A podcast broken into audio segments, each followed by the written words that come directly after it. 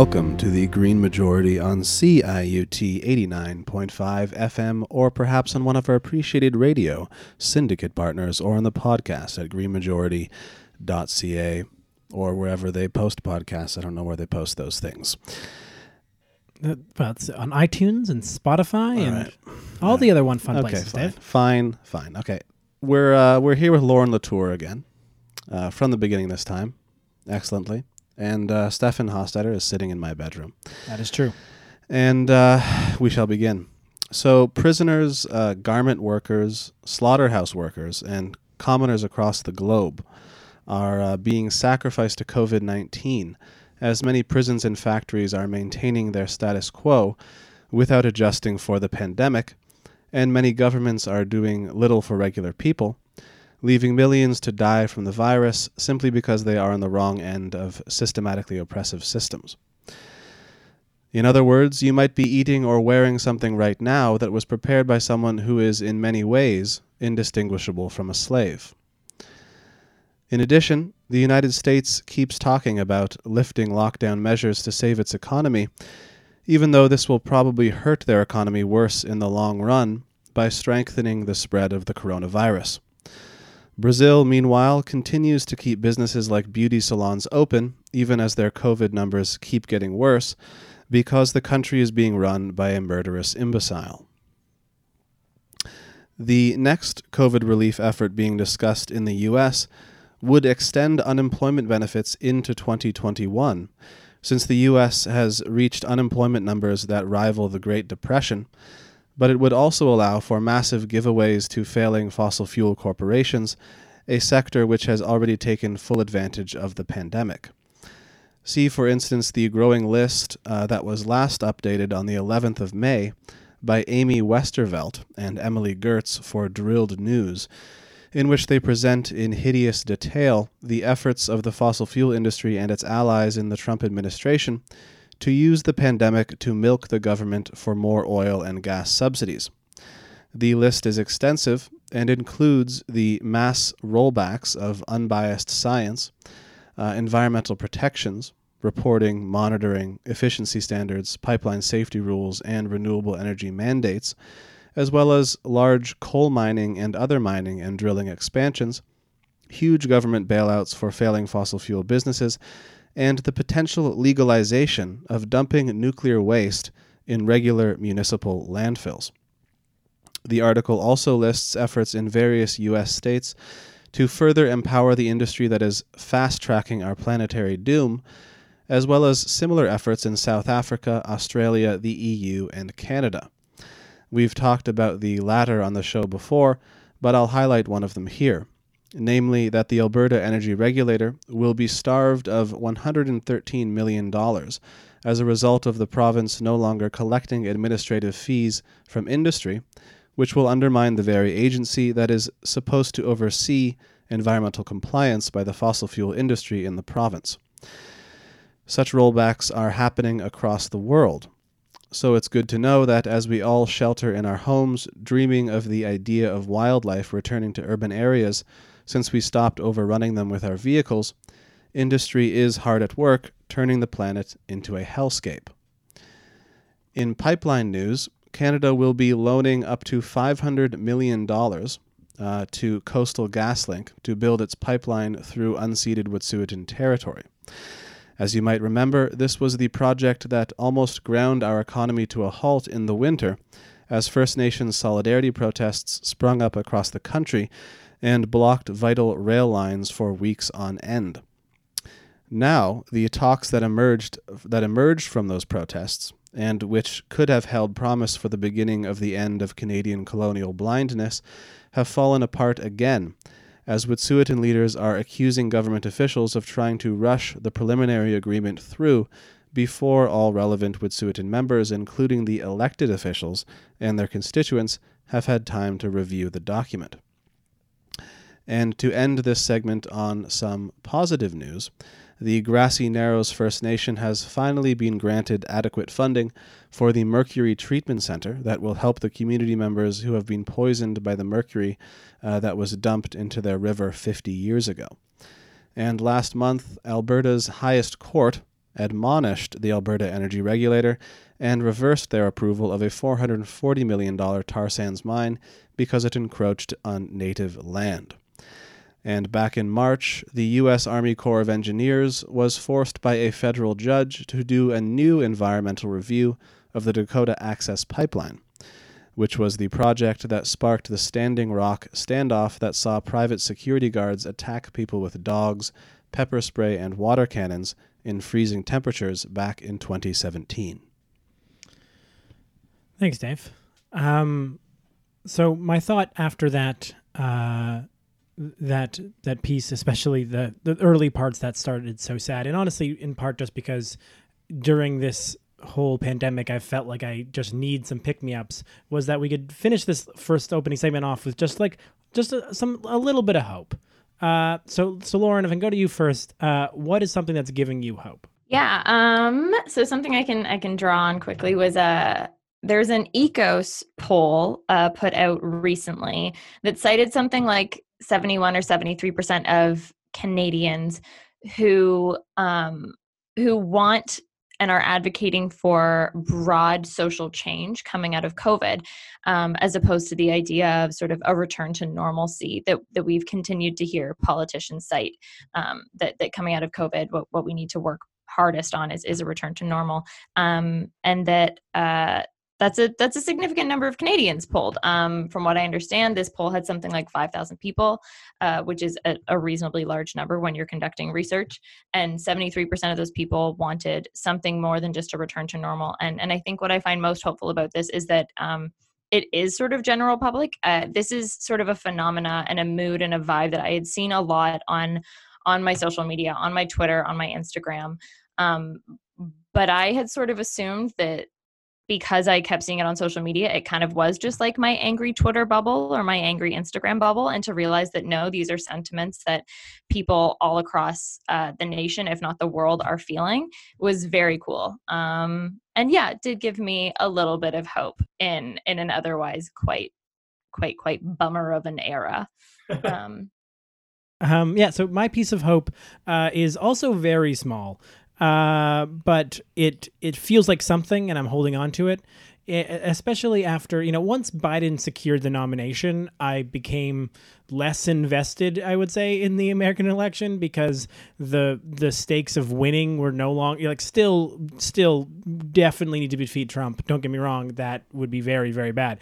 But like winning suddenly was it was it winning with Biden versus Sanders or Warren or really any of the other progressive candidates is just a different type of winning. It's it, it feels maybe to go back to yours more of a return to quote normalcy, which is basically what Biden is banking his entire campaign on.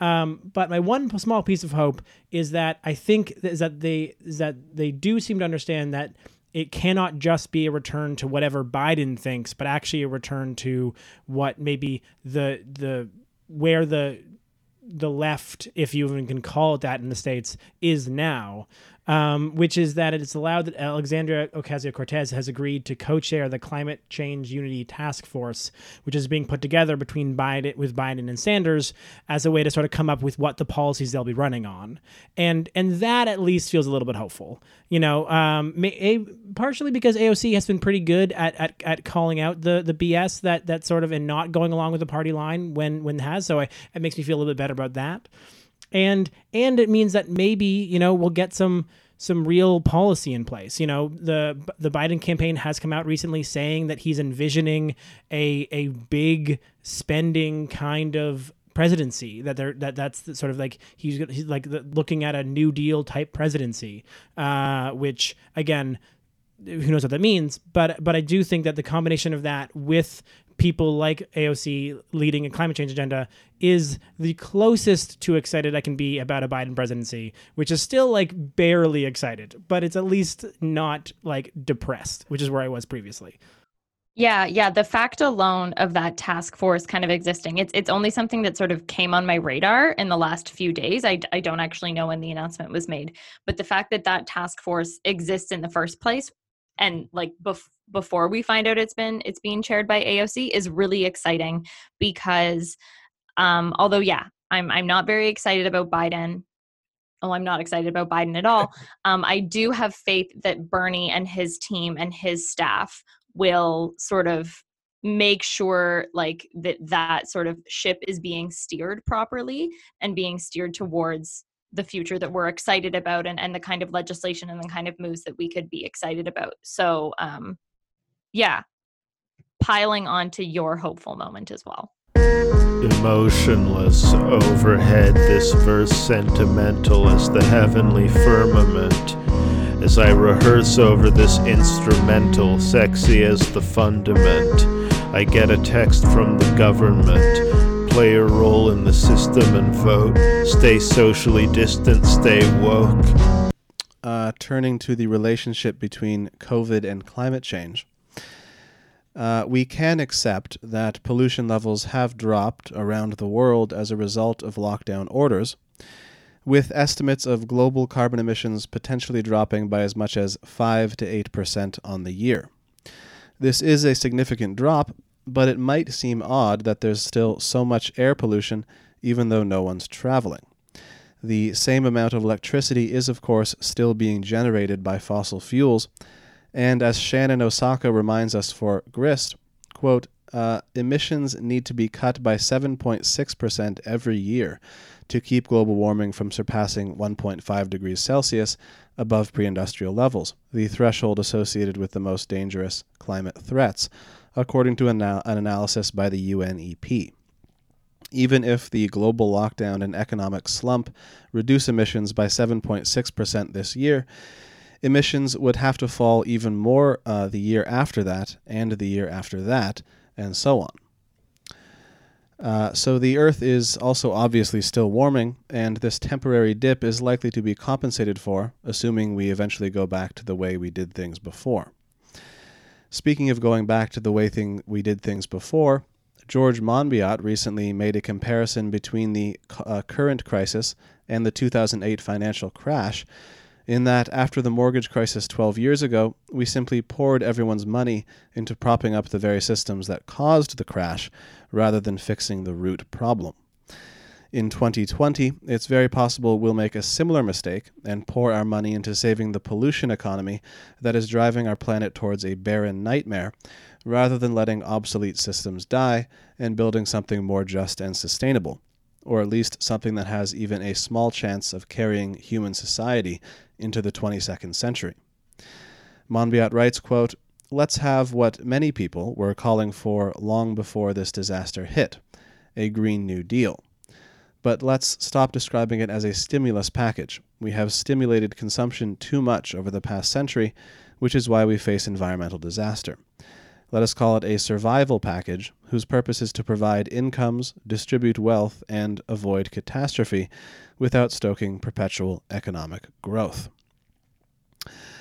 Dan Gearino for uh, Inside Climate News gives us the example of Germany, which is probably going to meet its improbable emissions reduction target for this year as a result of the virus which development is already being used by their Chamber of Industry and Commerce to delay the implementation of their carbon tax.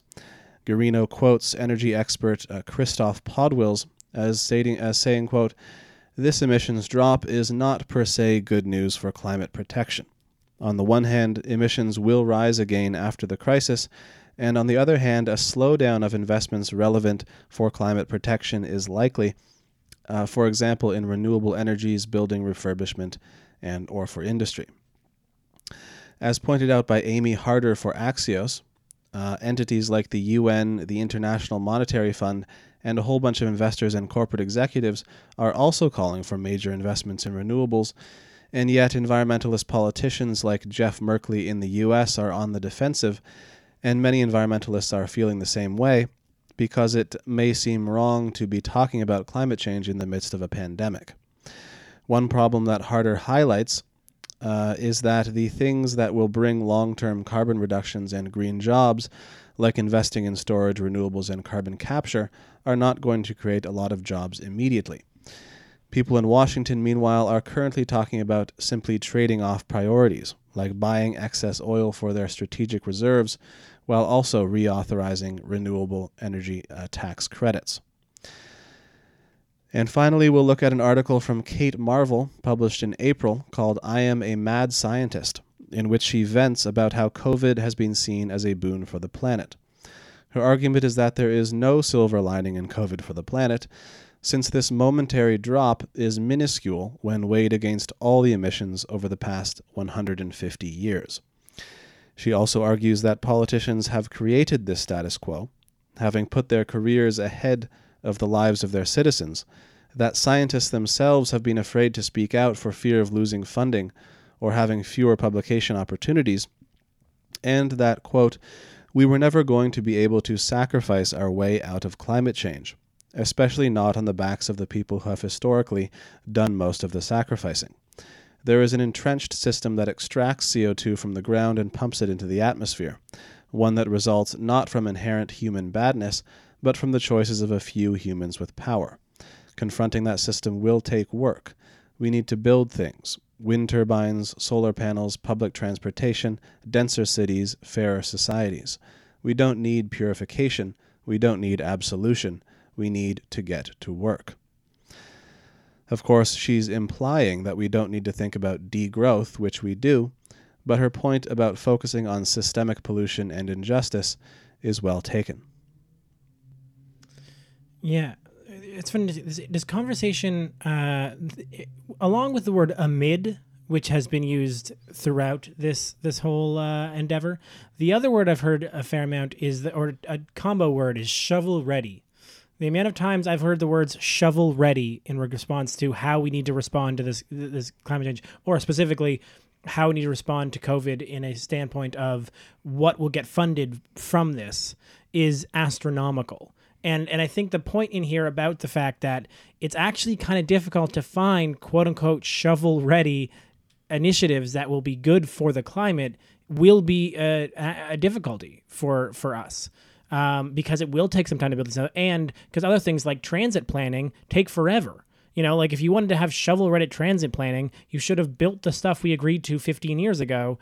Uh, and let's forget about the fact that how much more difficult it is to actually manage a uh, municipal transit, given that's like right now, the federal government's basically refusing to f- give any money to municipal transit because they're saying that's the province's job.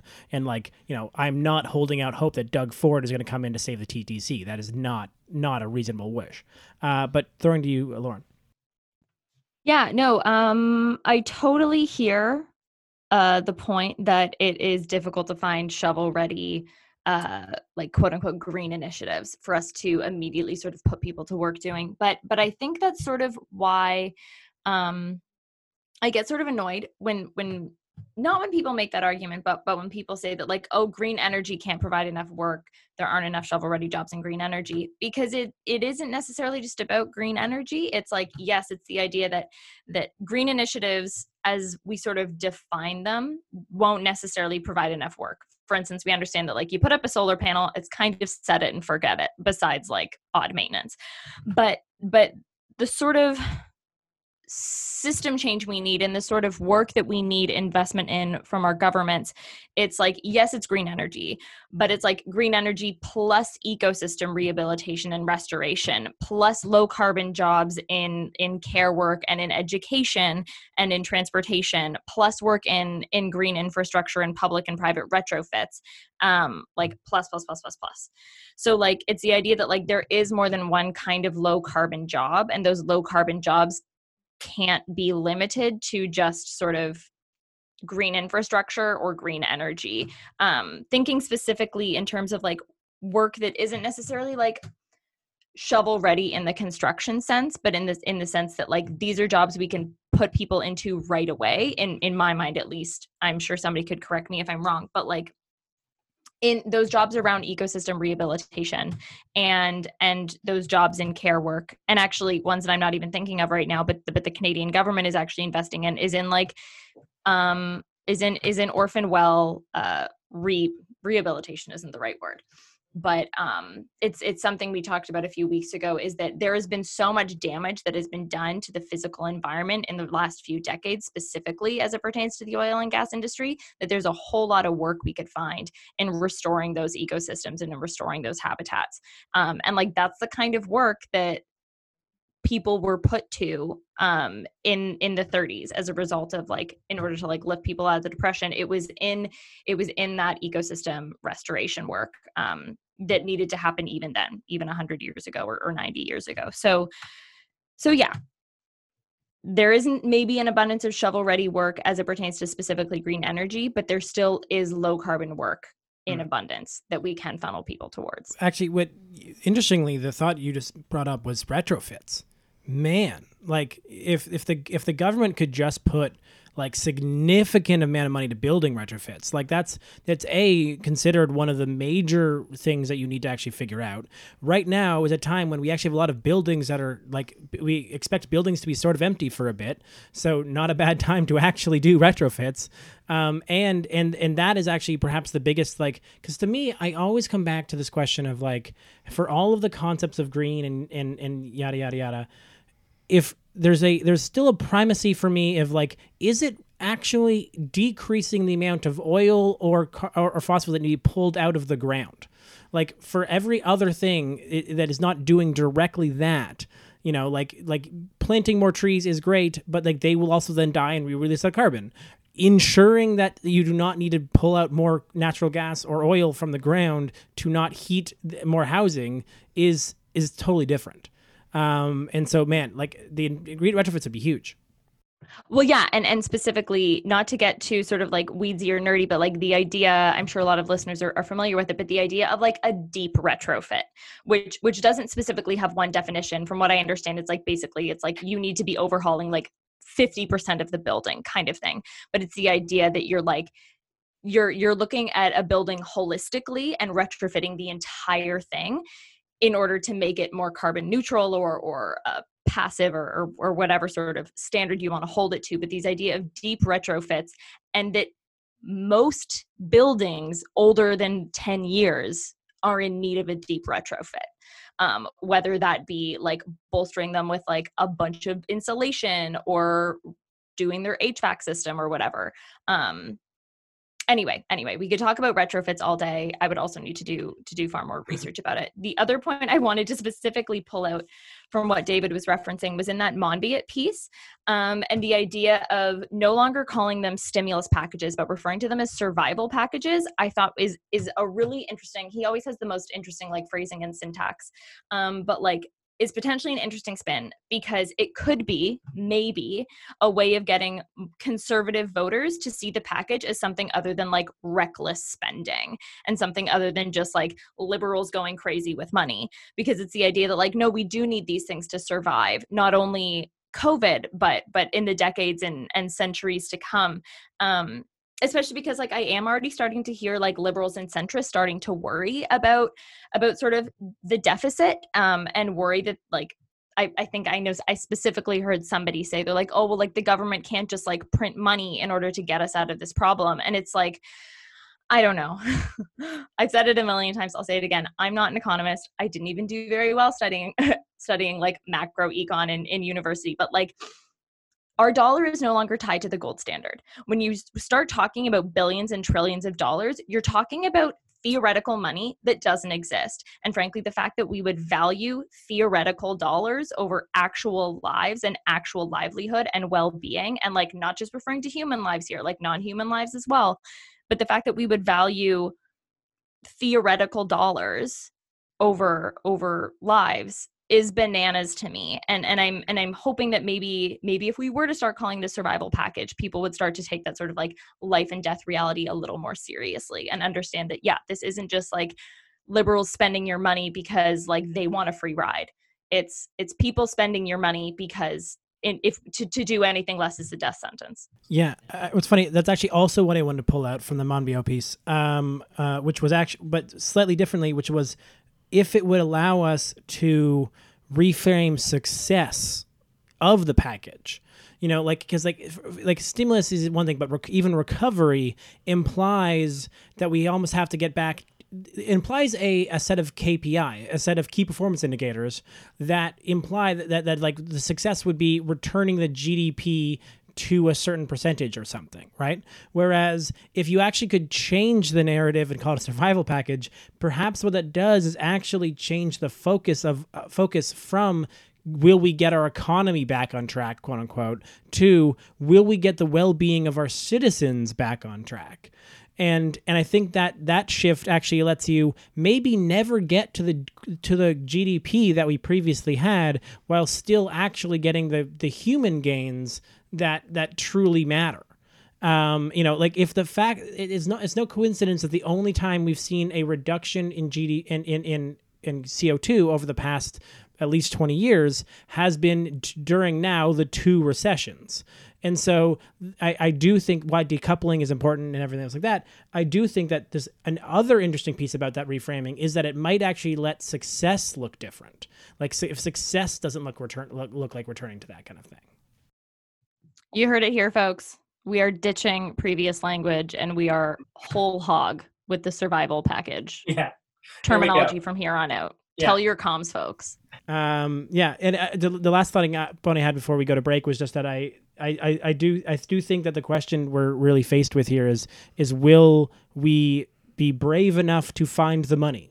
You know, like that's that's the question. Like, will we decide that whatever amount of money we're currently using is enough money? Uh, like, it, like will we just spend that that we need to to get there? Like if we keep if we keep limiting ourselves you know if we really need to see an 8% reduction again in 2021 after this the only way to do that is to spend a bunch of money right now. And you know that's prioritizing survival over stimulus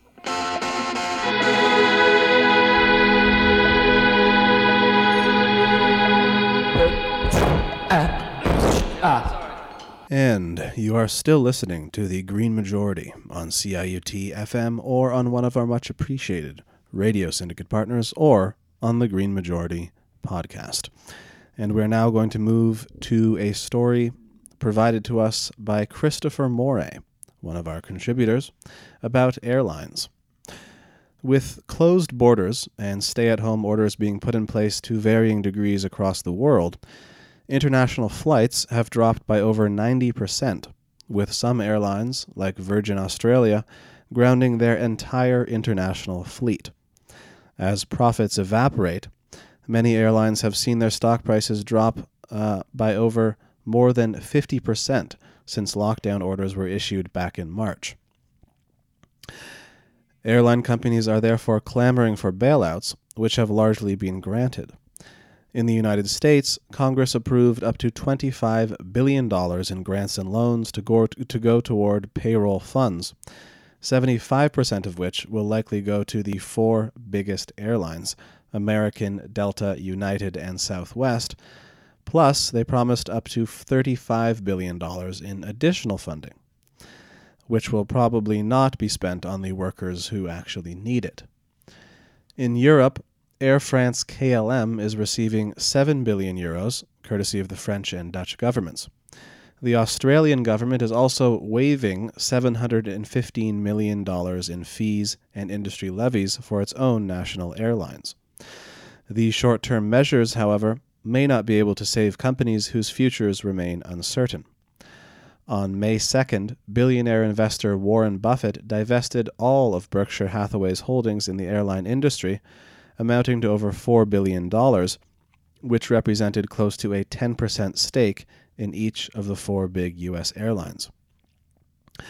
While industry media remains, of course, optimistic, speculation as to the future of air travel in the age of pandemics varies widely. Some believe that airfares will go down to help fill the seats. Others predict a skyrocketing of airfares as fewer passengers are allowed to travel per plane while some are optimistic that demand for travel will explode, having been pent up during the lockdowns, and some argue that people will continue saving their money and so won't want to travel very much. This, of course, is an example of the strange psychobabbling uh, twists and turns of predictions about the human mind and heart that economists often wantonly engage in.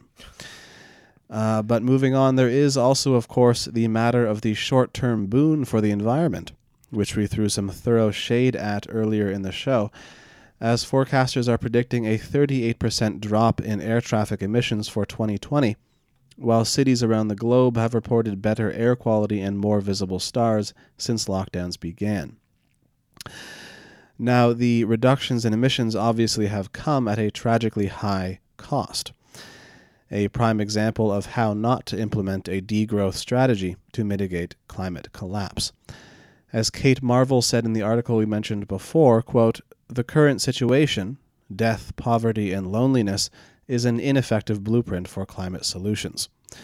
Also, quote, if the air quality is better now, if fewer people die from breathing in pollution, this is not a welcome development so much as an indictment of the way things were before. And Chris concludes by noting that new habits are being formed, not just telecommuting, but things like cooking at home, quitting smoking, and engaging in non consumption centered activities, like going for walks at the park or beach, which, if continued after the threat of the pandemic has passed, that and that's a big if, could have long term benefits to both society and the environment. Yeah. So this was interesting in a couple of ways. A, because obviously the fact that flights and flying were so consistently such a uh, sticky part of the carbon question. Uh, and I use sticky to sort of, in this case, mean the concept of like, you know, some carbon is easy to undermine and, and, and remove from society. You know, like a, a, retrofit means that the building requires less less heat, and so that's less energy being built. Where uh, and and that can be done through electrification and, and renewable energies. Whereas uh, flights was actually one of the things that was almost impossible, or at least so far, we do not have any real good strategy to be able to reduce carbon from flights beyond flying less. Period. That's the only the only real way right now. There's not any useful, you know, like as you mentioned in I think a couple previous episodes, you know, Richard uh, Branson has spent, you know, tried to spend the billions of dollars trying to find a new way of doing this, and has so far come up empty uh, for commercial sort of flights. It's it's still a very hard question, and and and, and so the fact that we're now in a place where just flying is way less, I think, is is is fascinating. Now, and I'm with, I think I'm with uh, with the the people who think that f- we'll be see less flights in the future. I don't think that's. I don't think I'm not out here to say that people are going to stop flying altogether. But I do actively think that a lot of the question, if there's going to be some real bounce back for us in regards to some of these habits might stick, I do think it's going to be the telecommuting pieces and the hopefully fewer people asked to just drive in from the burbs of San Francisco for two hours to sit in a, in an office. You know, some of that commuting might hopefully be able to be undone uh, because people become more comfortable. The but all of that is to say that if we are going to be giving money to these to to flying companies, which again I'm I'm generally not for. I, I don't think that like the amount of most fossil fuel subsidies in the West right now are basically to these fly, to airlines anyways to reduce their prices. So I'm not really stoked about this whole concept. But if so, you have to make sure you don't repeat the same mistake in 2008 and uh, and allow for people or the or from the tax cuts that Trump did even even a couple years ago, where you allow these companies to do all these stock buybacks, get let them let them make their their their their CEOs and their and their stockholders way more uh, way more rich, and then and then still two years later have no ability to, to bounce back from a from a from a difficulty like this uh, that you have to prevent stock buybacks if you're giving them money uh, as a simplest ask. Yeah, they're like, thanks for your money. We pocketed it. Now we need more of it. Yeah, or else we're going to fire everyone again. Like it's a, you know, it's it's a totally un- unhelpful stance. Um, and then lastly, on the, the, that one last piece on the Kate Marvel bit, where she where she was quoted saying that death, poverty, and loneliness is an inefficient, inefficient ineffective blueprint for climate solutions. Uh, I will just say that like this to me is perhaps the thing I will keep repeating most often, which is that the way we've reduced emissions in this world right now is not the way that would be allow them to stick. The way that allow them to stick would be let would be in communities and allowing people to be with their friends and family and enjoy themselves in that kind of low space. Uh, so that's the that's the one thing I will say. But let's go to the last conversation. Well, I can imagine, Stefan, since you were begging for hopeful scenarios in the first section. Yes, I was. I will offer one now. Oh, that'd be great. I can imagine these uh, suburban, uh, for lack of a better term, wastelands, uh, where people sort of have to move and commute to work and then return. They don't actually spend that much time in their neighborhoods themselves, driving everywhere. Perhaps living at home and working from home will cause uh, the neighborhoods of these of these suburban places to develop an, an actual uh, community vibe. Uh, that that's fair. That would be great, and would go a long way.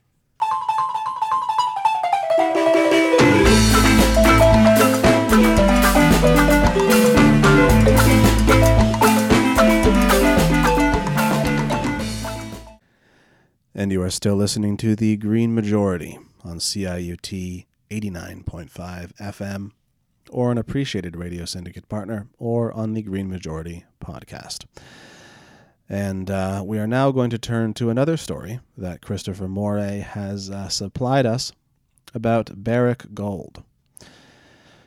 So, the Toronto based mining corporation, Barrick Gold, is in the news again due to yet another dispute over the Porgera gold mine in Papua New Guinea.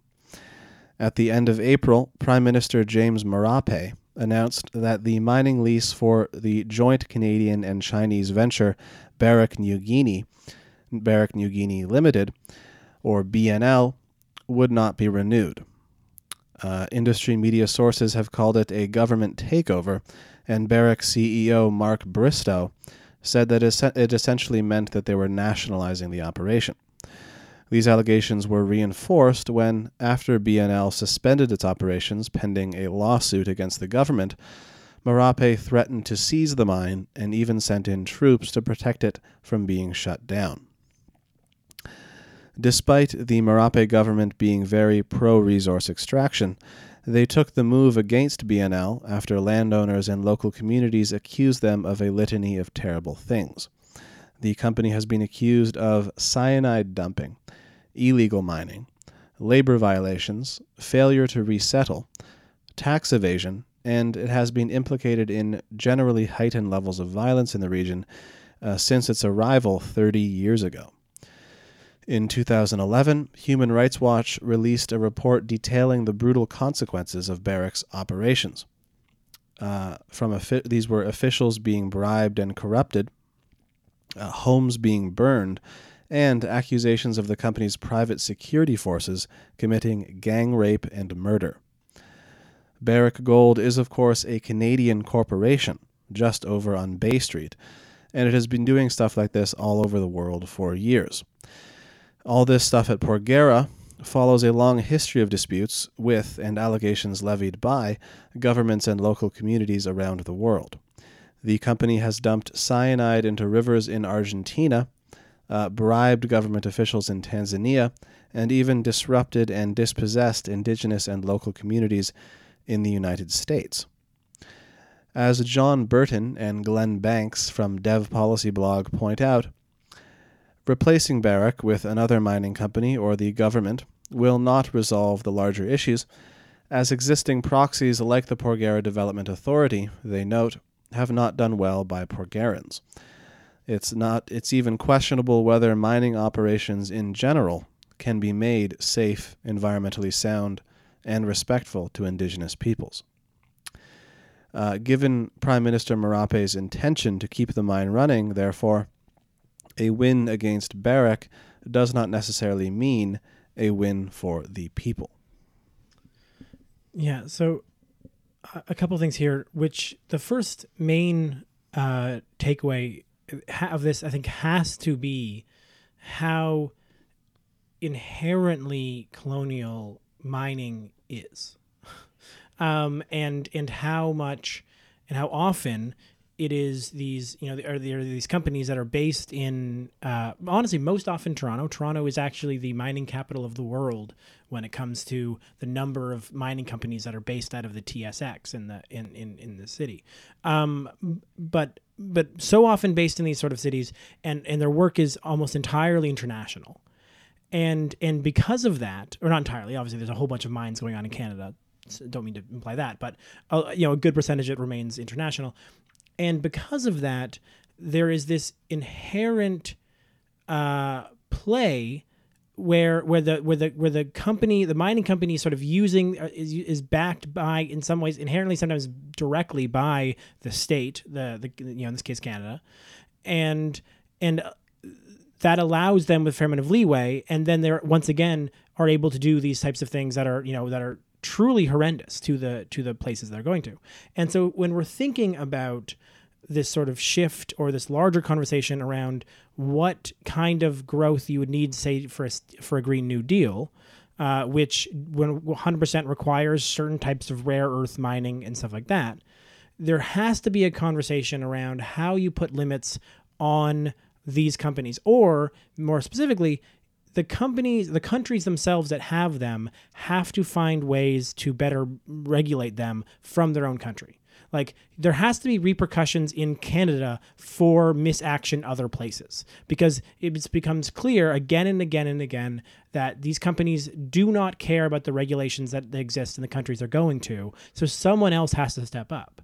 You know, and I think this is actually quite similar to the ways that the states needs to figure out how to uh, you know, actually start reeling in some of the really the, the very large tech companies or the very large companies that they have th- that are bringing money into the states from a standpoint of, you know, there has to be repercussions in in the United States. You have to find a way to make sure that they can that they are hurt where you can control the the regulations for misdeeds other places.